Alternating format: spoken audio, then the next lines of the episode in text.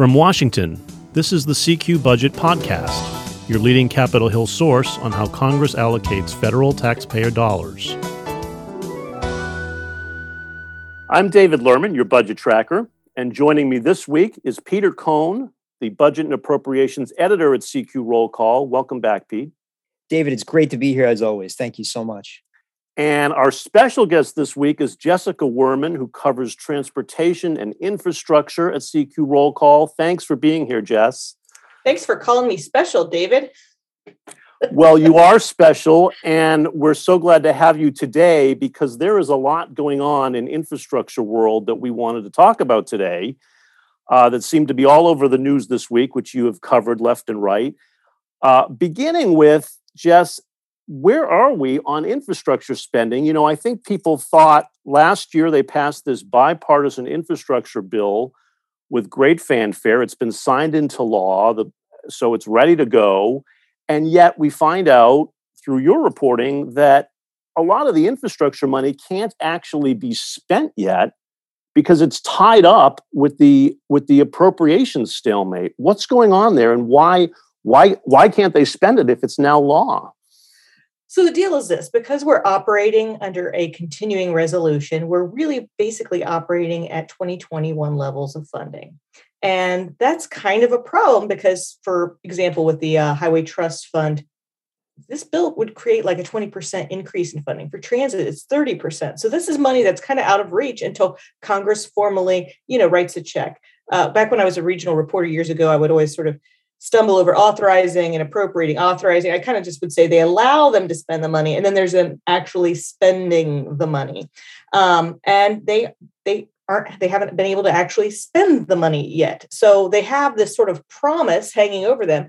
And by the way it's a promise that's it's kind of a nice one to have right before a midterm election but they can't make it a reality. So, kind of the political rub here is these are guys who want to really, you know, they're having these events around the country talking about how great this money is, but they don't actually have a lot of the money to do the stuff that they said they're going to do quite yet because there's this big standoff over actually writing writing the checks of actually spending the money and getting a full year appropriations. They can spend part of it by the way kind of up to sort of the levels of the last year's but they can't really spend beyond it. It's also kind of a rub for any sort of new program that is in this bill. You know there's like a carbon reduction program there's one that rebuilds infrastructure to make it more resilient. So, like if there's a wildfire or what have you, it's not as likely to burn up. Um, they don't have access to that money yet either. So it's like me being told, "Hey, you have a raise, but you haven't actually seen it in your paycheck yet." And a lot of this, Pete, is because of how the Highway Trust Fund works, right? It's kind of complicated. Oh yeah, it's extremely complicated. I mean, the Highway Trust Fund is one of the rarest budgetary anomalies that are out there because it's sort of half discretionary and half mandatory. And by that, I mean, generally discretionary spending is the money about one and a half trillion a year that is just really out funded out of, out of general revenue, general taxpayer dollars that's under the purview of the House and Senate appropriations committees to divvy up. They have to approve that money every year uh, or it the, all of the new money doesn't get spent. They're right. I mean, they have to they have to pass appropriations bills every year, or frankly, uh, large chunks of the federal government will shut down. Uh, and then, if as Jess said, if we're operating on one of these continuing resolutions or CRs, they're stuck sort of under the previous fiscal year's spending levels and and policies. So, discretionary spending, transportation funding a chunk of that is discretionary, like Amtrak, for instance, the passenger rail service. That is under the purview of the appropriations committees to, to dole out as they see fit uh, every year, and some, certain highway spending programs as well, smaller programs. But the big ticket federal aid, interstate highway programs, the mass transit programs, the big, the really big dollars for infrastructure uh, are there. They're financed out of the Highway Trust Fund, which, and we'll talk a little bit more about this in a second, is financed largely with gasoline, diesel fuel taxes, and a few other taxes uh, that go in there. So that's dedicated funding for these uh, highway and transit programs that you might consider mandatory. But again, it's this weird budgetary hybrid program where the authorizing committees they pass a multi-year authorization like they did with the infrastructure law that passed last year. But the way it's structured is the appropriations committees actually have to approve that money every year. It's the, one of the only programs in the federal government that works like this. So that's kind of why we're in this weird situation that Jess outlined. That is weird. So that in, in, until we get a final appropriations bill for the current fiscal year, a lot of this highway trust fund money just can't be spent, right? Well, most of it can, but as Jess said, you can't just you know the, the delta between last year's levels and what they just approved in in the uh, infrastructure law for FY22. Uh, that can't go out. So they're kind of capped. They can't go above those prom. They can't, you know, as Jess put it, meet those promises that they made in that bill for the immediate term. And we always knew that the you know the, the spending was going to go slowly out the door. It always does with these types of things. There wasn't going to be some big overnight transformation in you know American infrastructure, and it just never works like that. But now it's it's going even slower than I think they would have liked because of the fact that they're still stuck on this uh, on the on the appropriations bills. You know, they're, they're still arguing just this week over all right, how much is going to go to defense, how much is going to go to other programs, and so yeah. sort of just figuring that out now. And then they got to spend time writing the, the what's going to be this massive omnibus spending bill for all the federal agencies. Yeah, we'll get to that in a minute. But just how, how worried or how frustrated is the transportation community that you talk with now eh, to know that these programs, a lot of these transportation programs, are still in limbo despite the despite the infrastructure law being in place? Uh, is there a I, I assume there'd be growing frustration on their part that that they can't do what they want to do yet. So it's there's multiple layers of frustration. First of all, it's not always completely crystal clear because there's all these different sort of intermingling pots of money here. Uh, it's hard to know what you're allowed to spend and what you're not allowed to spend. I mean, one of the struggles I've had is getting clarity on what exactly is okay to spend and what is not okay to spend. In some cases, you actually have people at the DOT who are paid under contract authority, who are paid under the you know highway trust fund money, who are working on new programs that they can spend money on, that they're allowed to spend money on now, that it's been appropriated. So you've got people who could be working on these programs, but they're kind of barred to under contract also, because of the way they are paid. So the other thing is they have to ramp up a lot. I mean, when you have a generational investment in infrastructure, you need some people to help figure out how to spend that money and how to do it wisely and over and do the appropriate oversight. Um, they haven't been able to hire some of those people yet because of this. So they're kind of like just waiting and and it's and you know the March the the, the March 11th continuing resolution that it was just yet another delay. We're also heading into sort of the construction season when people would start really kind of doing the planning they need to do. I mean, a big part of transportation policy is just planning. And that's why a five year bill is super important. And these little short term extensions um, really kind of muck things up for state DOTs.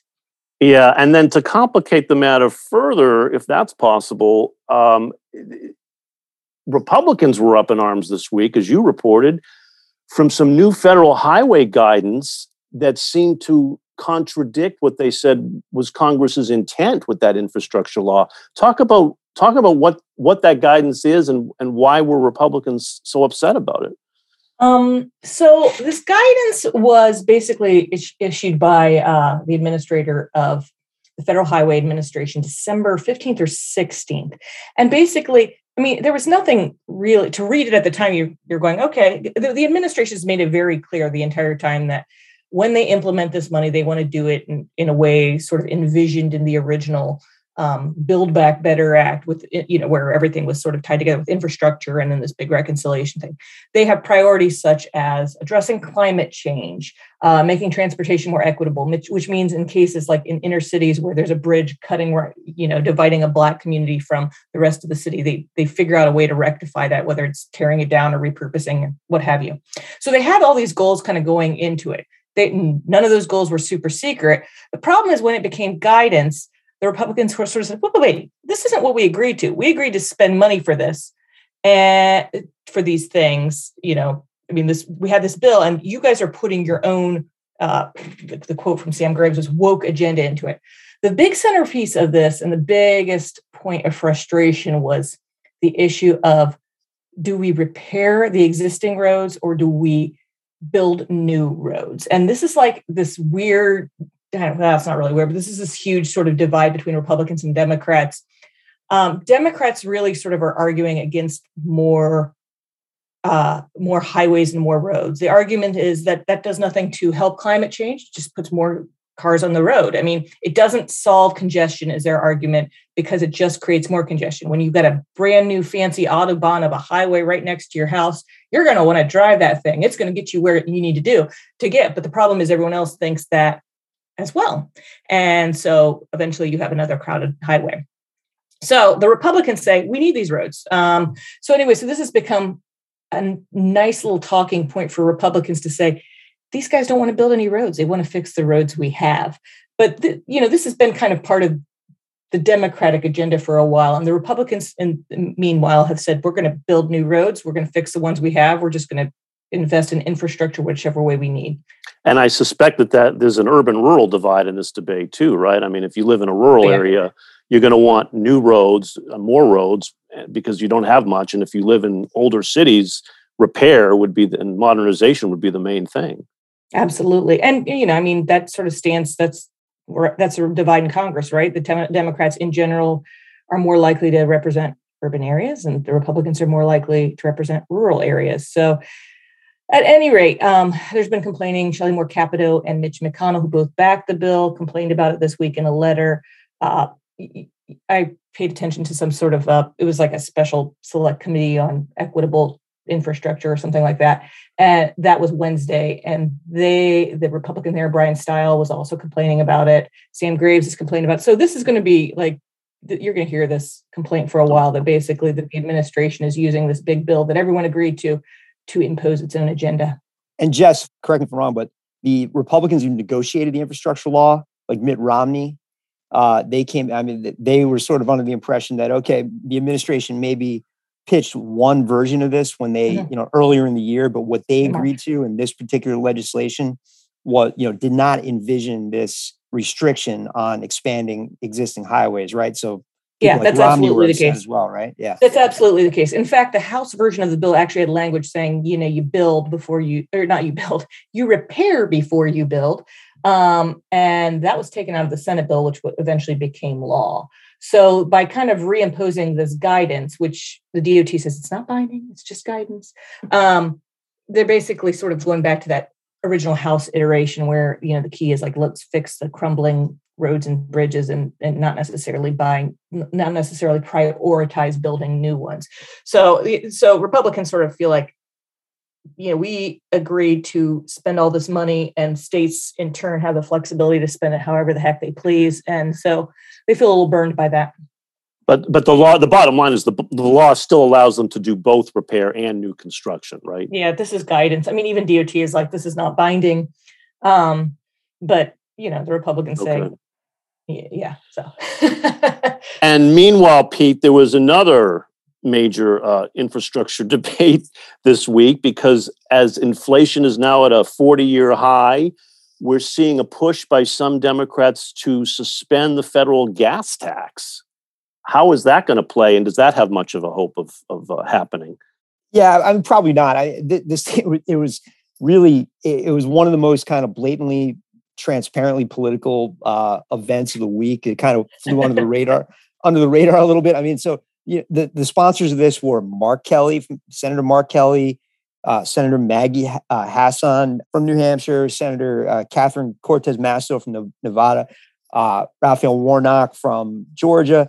I, right. You know, these are some of the, the most vulnerable Democrats running for reelection, and they put this out the day before the uh, inflation report came out yesterday, and as uh, gas prices nationwide had been had been ratcheting up.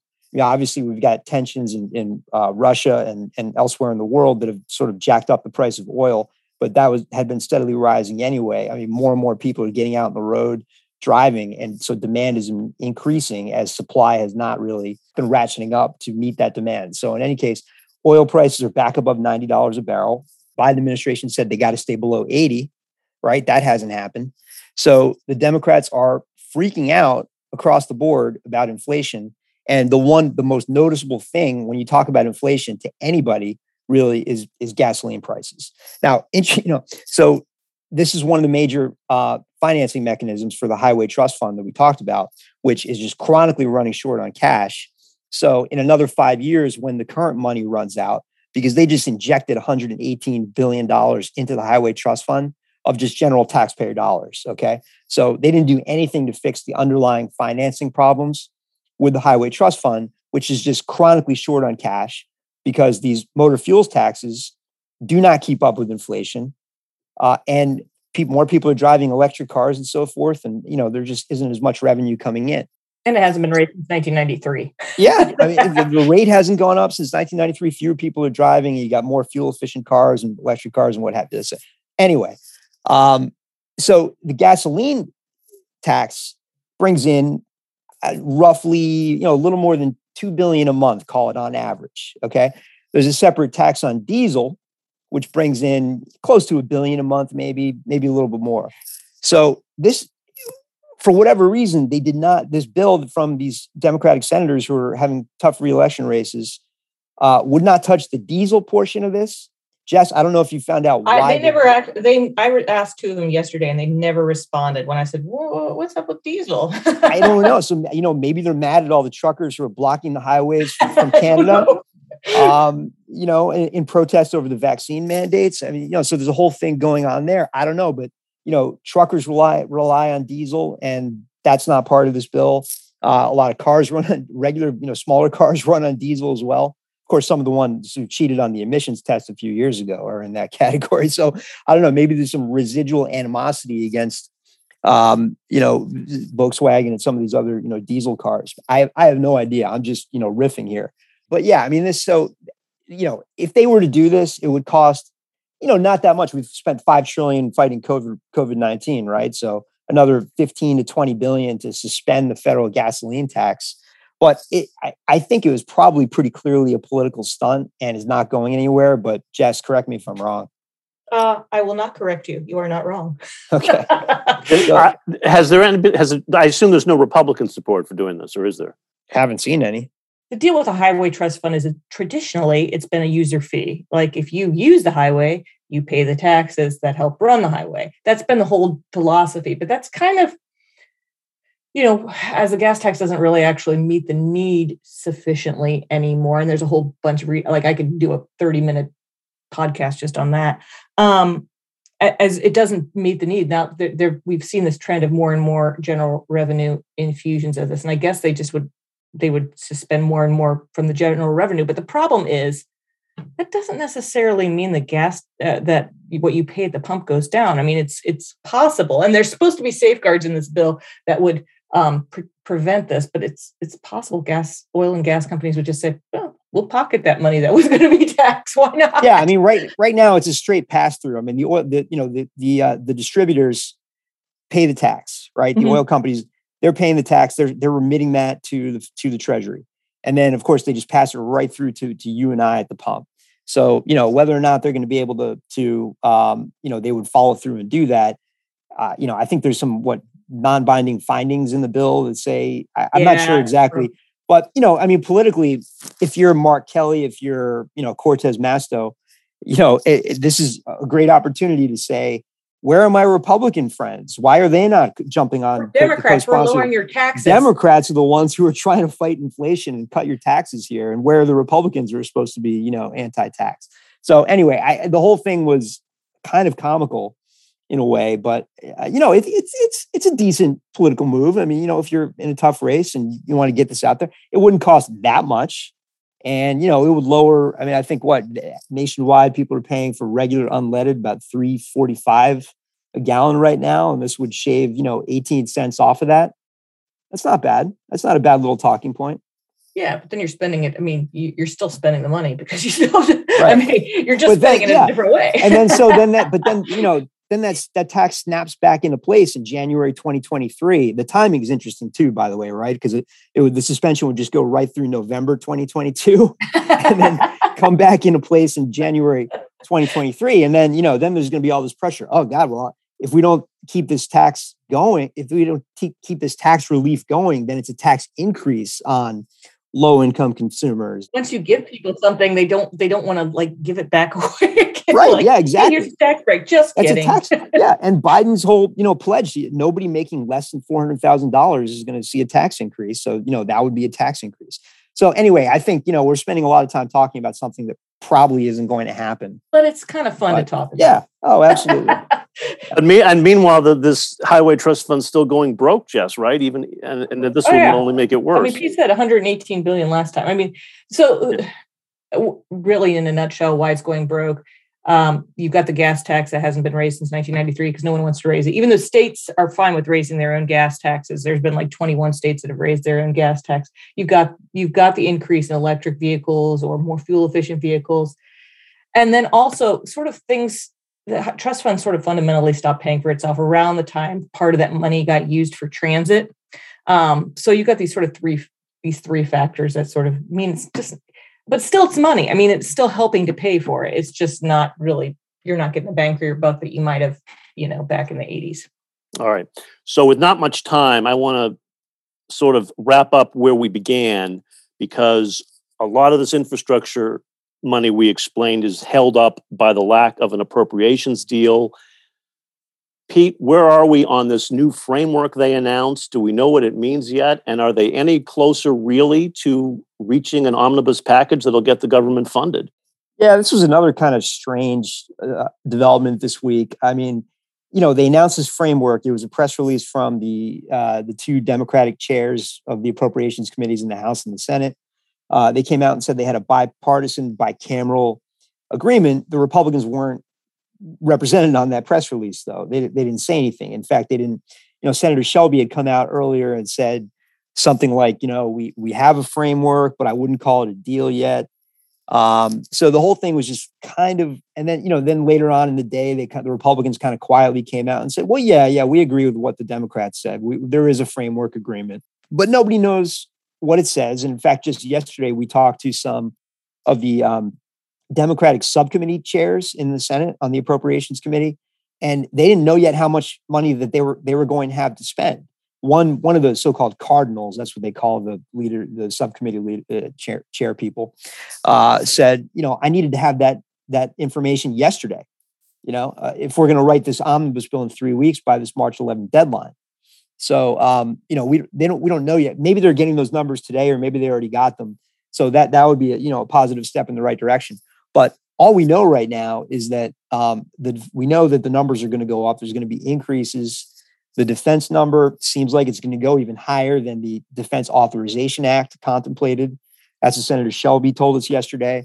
Uh, we don't know exactly how much. There's numbers kind of floating around, but they haven't been confirmed, and some are in dispute. Uh, for non-defense, you know, Biden and the, and the House Democrats proposes as much as a 16% increase uh, over the current year. That doesn't look like it's happening anymore, but um, you know, Yeah, we know there's a push for parity here. Yeah. The Republicans are pushing, but equal defense and non-defense increases. It sounds like they're moving closer to that kind of formula, right? But we don't know the details. Right. We don't know if, you know, tradition, you know, that what does parity mean? We don't exactly know that yesterday. Senator Shelby was very kind of, you know, sh- he has a very kind of uh comedic way of, of, of uh, you know, explaining things to reporters and, and trying not to say anything, right? Trying Right. not to make any news. He's uh, pretty and- good at that. Yeah. yeah, yeah. And so we don't know, you know, does this mean they're each going to get 50 billion more? Does it mean, you know, defense might be getting a six, something like a 6% increase? We don't know yet. Does that mean non-defense only gets a 6% increase, which would, would be a huge letdown for everybody who was, you know, thought who was pushing a 16% increase earlier in the year. So eh, they're holding it really close to the vest. They don't want to give anything away for fear that the deal could fall apart, right? You know, if too many people find out what's in it. So we'll we'll see what what goes on. This week they got to pass the CR that we talked about. They haven't even passed that yet. Um, they're you know Mitch McConnell said yesterday it's going to pass. It's just a matter of going through the typical hoops. You know, so and so might want to vote on X or Y amendment, and you know they got to get through that first. But we'll see. Everyone everyone's trying to find out. You know, the framework is sort of taking on this life of its own. Nobody quite knows what it means. So they got a lot of work to do left to get anything done on that. And that's tying up the infrastructure spending. We'll see how all this plays out. As always, CQ Roll Call will be covering it all for you very closely.